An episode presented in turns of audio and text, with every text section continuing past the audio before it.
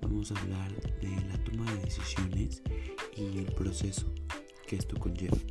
El proceso de toma de decisiones se puede considerar como una actividad fundamental en el ciclo de vida de cualquier individuo.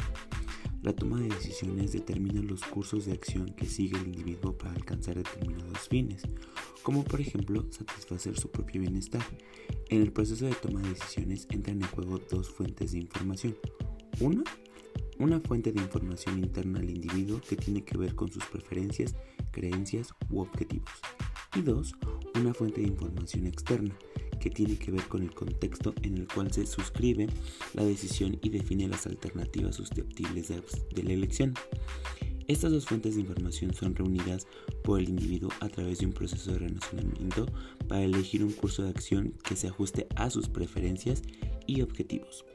La ciencia del comportamiento se interesa precisamente en estudiar los procesos cognitivos que subyacen a las elecciones de los individuos.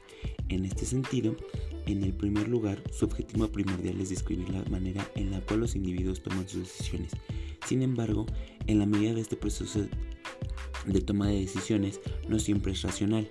La ciencia del comportamiento, en un segundo lugar, trata de identificar los sesgos cognitivos que impiden la toma de decisiones acertadas y proponer mecanismos para reducir la influencia de estos sesgos. Una decisión acertada es aquella que satisface de manera cercana las preferencias del individuo. Sin embargo, son variadas las circunstancias en las cuales tomar decisiones acertadas y aún más rápidas puede ser desafiante para el individuo. De hecho, en ocasiones puede resultar complejo.